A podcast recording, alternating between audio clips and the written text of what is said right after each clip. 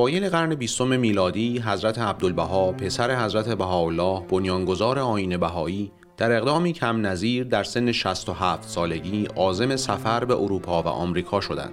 سفرهایی که نتایج و دستاوردهای بسیاری در برداشت و شاید آغازی بود بر بسیاری از حرکتهای مدنی در جهان غرب.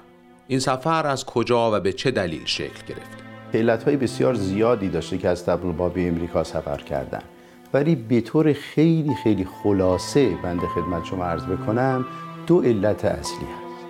یک علت انسجام جامعه بهایی امریکا بوده که در اون موقع حدود خدمت رو عرض کردم بین 2500 تا 3000 نفر بودن در جمعیت. و بعد که و بعد علت دوم این چون پیش بینی می‌کردن بنا به اخباری که می‌رسیده که جنگ جهانی در پیش هست و هدف حضرت عبدالبها صلح و وحدت و اتحاد هست وظیفه شخصی خودشون دیدن که به امریکا بیان تا جایی که می‌تونن در مجامع مختلف و مؤسسات مختلف و دانشگاه ها و کلیساها و کنیساها این رو گوشزد بکنن که شاید این اتفاق نیفته و دنیا به سمت جنگ جهانی اول نره. دلیل اصلی سفر عبدالبها با آمریکا این بود که یه اختلافی پیش اومده بود بین هواداران ایشون و هواداران خیرالله. خیرالله کسی بود یه فرد اهل سوریه که بهایی شده بود. با آمریکا اومد آین بهایی رو در آمریکا آغاز کرد, آغاز کرد گسترش داد و وقتی که تعداد پیروان بهایی زیاد شد و این پیروان برای زیارت عبدالبها به فلسطین سفر کردن ایشون هم همراهش رفت. فکر می‌کرد اونجا عبدالبها اینو خیلی تحویل می‌گیره و مثل یه رهبر باهایی باش برخورد می‌کنه ولی مطابق انتظارش نبود و یه سری اختلاف بین این دوتا فرد پیش اومد. هر دو شخصیت های خیلی کاریزماتیک خیلی مردمدار خوش سخن و هواداران زیادی هم داشتن هر دو. به همین دلیل اون احترامی رو که خیرالله فکر می‌کرد نزد عبدالبها خواهد داشت و کتابش چاپ خواهد شد به زبان فارسی و عربی نشد. بنابراین راهش رو جدا کرد. و هواداران عبدالبها در آمریکا خیلی نگران شدن که حالا همه چی از هم میپاشه و یه جورایی باید امور آین بهایی در آمریکا سر و سامان داده بشه. عبدالبها یه چند نفر رو به آمریکا فرستاد. نتونستن کاری از پیش ببرن و همین دلیله که از خود عبدالبها با اصرار دعوت شد که پاشه بیاد آمریکا و امور رو سر و سامان بده و ایشان هم پذیرفت.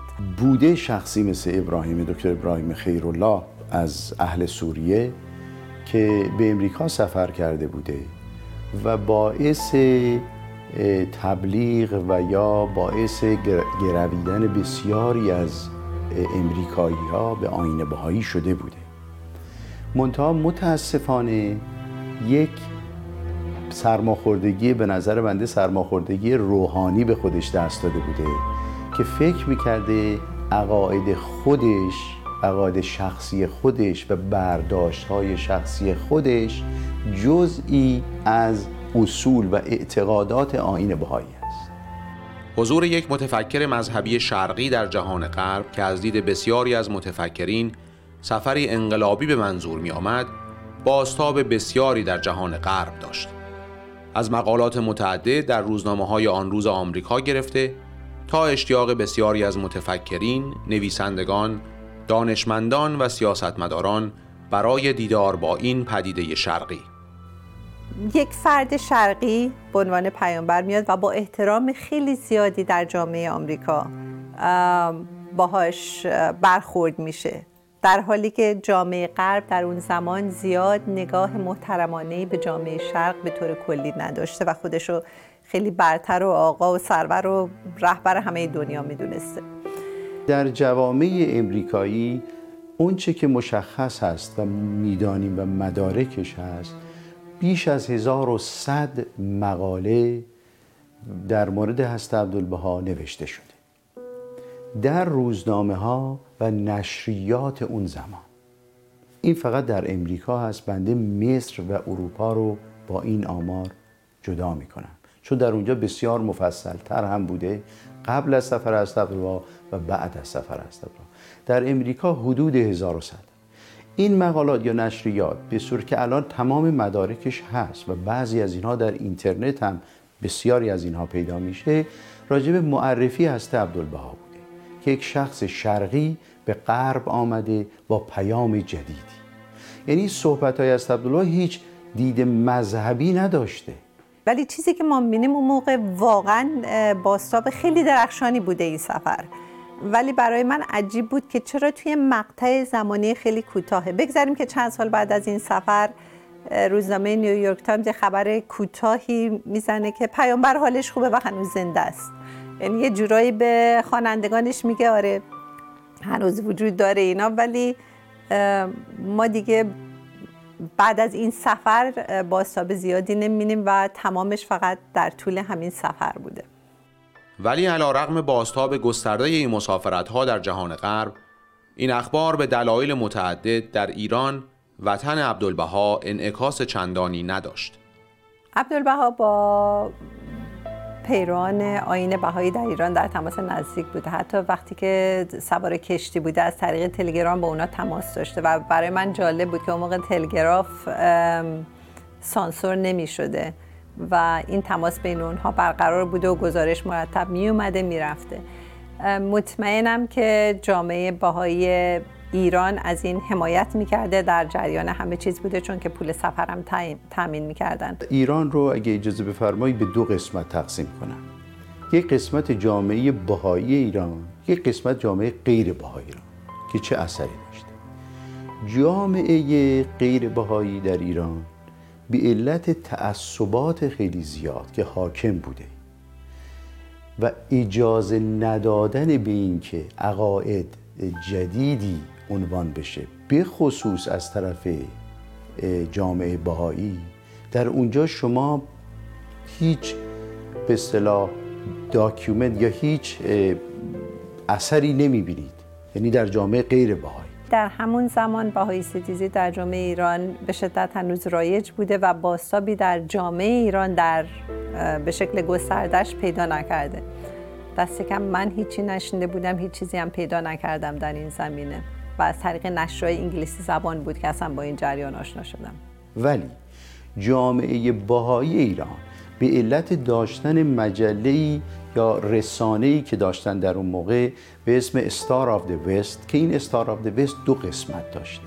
یک قسمت انگلیسی داشته به اسم Star of the West و قسمت دومش بوده نجم باختر.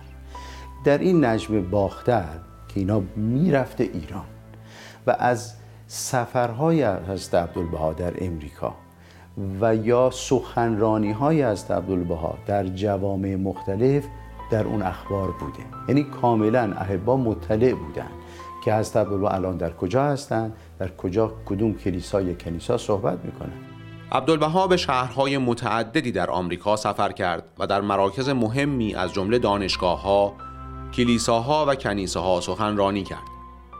نکته مهم این که سخنرانی های وی بیش از اینکه بعد مذهبی داشته باشد شامل پیام های بسیار مهم و سنت شکنانه برای آن زمان بود. سفرش در آمریکا همزمان بود با یک دوره خیلی بحرانی در تاریخ غرب و تاریخ آمریکا.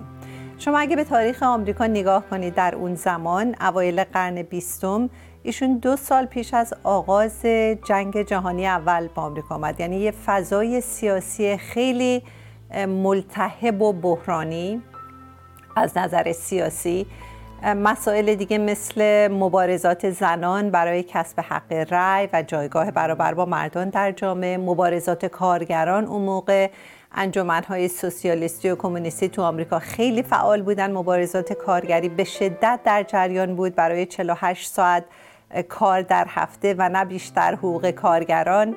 از طرف دیگه مسئله حقوق برابر برای سیاه‌پوستان در جامعه مطرح بود. مبارزاتی که انجمنهای برابری حقوقی می‌کردن. برای اینکه سیاهان حقوق برابر داشته باشن. هنوز در آمریکا اون زمان سیاهان برده نبودن ولی لینچ می شدن یعنی به شکل غیرقانونی و دل بخواه کشته می شدن مورد تبعیض خیلی شدید بودن. تو همچین فضاییه که عبدالبها پا به خاک آمریکا می‌ذاره و پیامی که میاره پیام وحدت عالم انسانی برابری همه انسان ها برابری زن و مرد برابری سیاه و سفید. بنده می‌تونم خیلی خلاصه به چهار اصل رو خدمت شما عرض بکنم که خلاصه از عبدالبها صحبتاشون راجع به چی است. یکی این است که دین باید سبب الفت و محبت باشه. یعنی دین اصل دین یک وسیله است و این وسیله ای هست برای ایجاد دوستی و محبت. جز این نیست. یعنی هر دینی آمده و این به این کار نپرداخته به هدفش نرسیده و بخت طرف کرد. اصل دوم لزوم تطابق علم و دین است. یعنی دین باید مخالفتی با اصول علمی و عقلی نداشته باشه. نکته سوم وحدت ادیان است.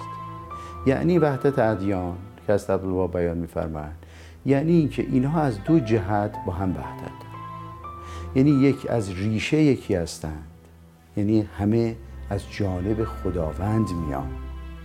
و دوم هدف همه یکی است و اون هدف همه عبارت از ایجاد الفت و محبت است برای همه از وحدت ادیان به دین معنا است و بعد ضرورت و تکامل ادیان است یعنی نمی‌تونیم ما بگیم که خداوند فیض خودشو تمام کرده به یک دین یا به یک کتاب با یا به یک مطلب. یه چیز جالب دیگه هم که میگه این که این چیزا خیلی مهمتر از خود دینه.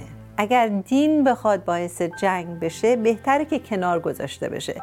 یعنی اون چیزی که اهمیت داره در درجه اول وحدت عالم انسانی برابری انسان ها بهبود وضعیت انسان هاست و این چیزیه که روی جامعه آمریکا در اون زمان خیلی تاثیر می‌ذاره. نکته دیگه این که اگر نگاه کنید غرب در حال پیشرفت خیلی سریع صنعتی و علمی در آن زمان.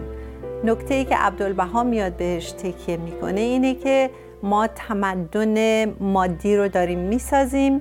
تمدن معنوی رو هم باید در نظر داشته باشیم ازش فراموش نکنیم. عبدالبها تنها یک شخصیت مذهبی نیست. عده بسیاری او را فیلسوف و متفکری با راهکارهای تجددگرایانه و نو می‌دانند.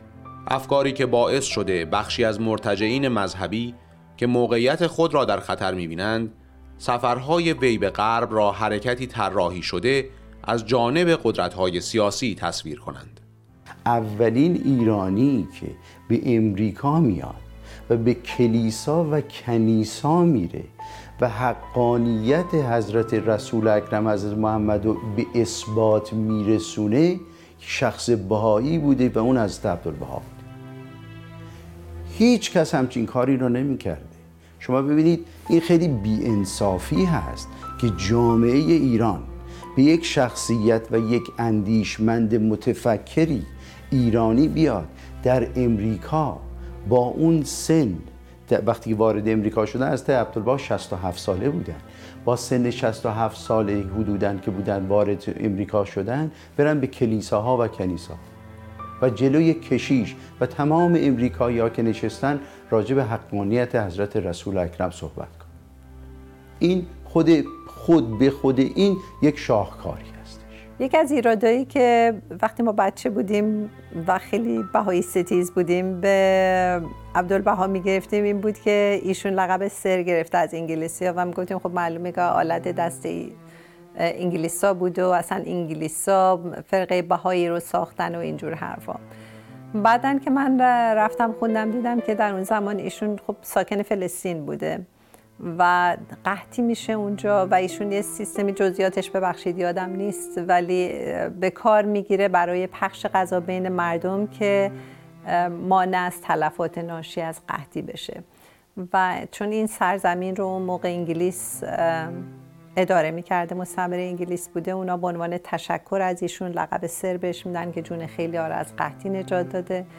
و چیز آنچنان بزرگی نبود یعنی هیچ ربطی به این که انگلیسا میان ایشون رو مثلا بسازن و دین بهش بدن و لقب سر بدن و بزرگ. خب اگه می‌خواستن بکنن که می‌دونستن که ایرانیا از کسی که لقب سر انگلیسی داره خوششون نخواهد اومد به عنوان فرد مذهبی این کارو نمی‌کردن. اصلا چیزا هیچ ربطی به هم نداره. ولی خب اون کسایی که می‌خوان بسازن می‌سازن فوششون هم میدن و کارش هم نمیشه کرد.